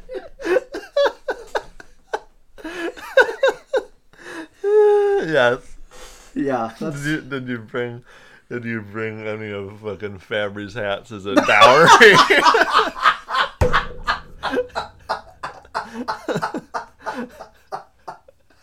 Oh, baby. You gotta give me that Paul, 15 collection. Paul Stasny's asking that fucking question. He fucking knows. The reunion. That's what this is all about. Petro wants to be... with Paul Stasny. That's all he's ever wanted. They also had that hidden amazing friendship, much like Steen and Stasny had. Oh, man. Oh. The final designs for the Robbie Fabry design, Fabradashery? Oh, no! You didn't know it was a Fabradashery? No! They didn't do that. Oh, boy. Ah, they're available now in the True Blue Authentic Store. Last summer, Fabry collaborated with designers from New Era Cap Company to combine his personal style. Again, he did not. They designed 50 hats and they said pick some. Yeah, for Blues fans and St. Louis lovers alike. St. Louis lovers, oh yeah. Oh, I'm a St. Louis lover. The Urban Fabs is a deep navy-fitted cap with a textured bill and a blue note in front, centered with gold details. The Brass Throwback. That one was sick. It had the horn and was blue with the red and blue. Ooh, blue. I did want that one. In any case, Robbie Fabry, great. Luke Schenn, great. Alex Pietrangelo leaving. God, this could be our last podcast. It probably is. Yeah, dude. Alex Pietrangelo. Let that sink in. He's gone. He's not. He's gone, though. He's not signing. It's crazy that one of us will be right. Part of me thinks like some weird other thing will happen, but the one of us will be right. He retired. That's when I realized that when it was Dallas versus Tampa, and I was like, one of these two teams will be the Cup champion. I'm like, why is that so hard for me to believe? So weird that one of them isn't, too. Mm-hmm. That like the point about the bubble, yeah, but in any year. Oh my God! I don't know how you survived that. I guess I've done it as a Cardinals fan a couple of times. Mm-hmm. But like, oh my God! So sad. In any case, folks, we've rambled, we've talked, we've opened a Fabradashery of our own. A couple of dashing gents opening a Fabradashery downtown. Oh, thank you, kind sir. It'll be on 9th and Locust. I don't know if those streets intersect, but it sounds like they might. Yeah, probably. Until we next speak, until Alex Pietrangelo is no longer a St. Louis Blue until the Blues have signed Bobby Ryan as a backup. Folks, have a great evening. Have a great life. We'll talk to you real soon. By the way, there's a Schnucks Culinaria at 9th and Locust. A St. Louis Custom House and Post Office.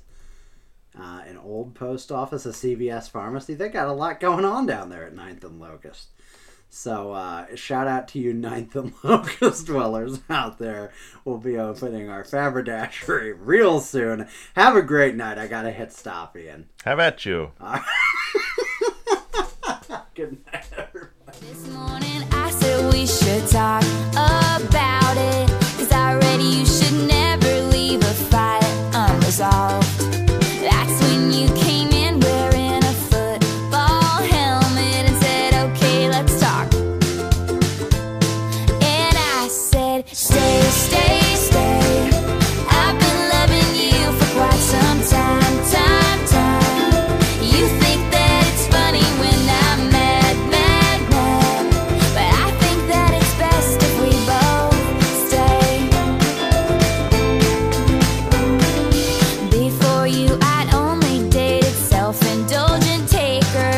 Took all of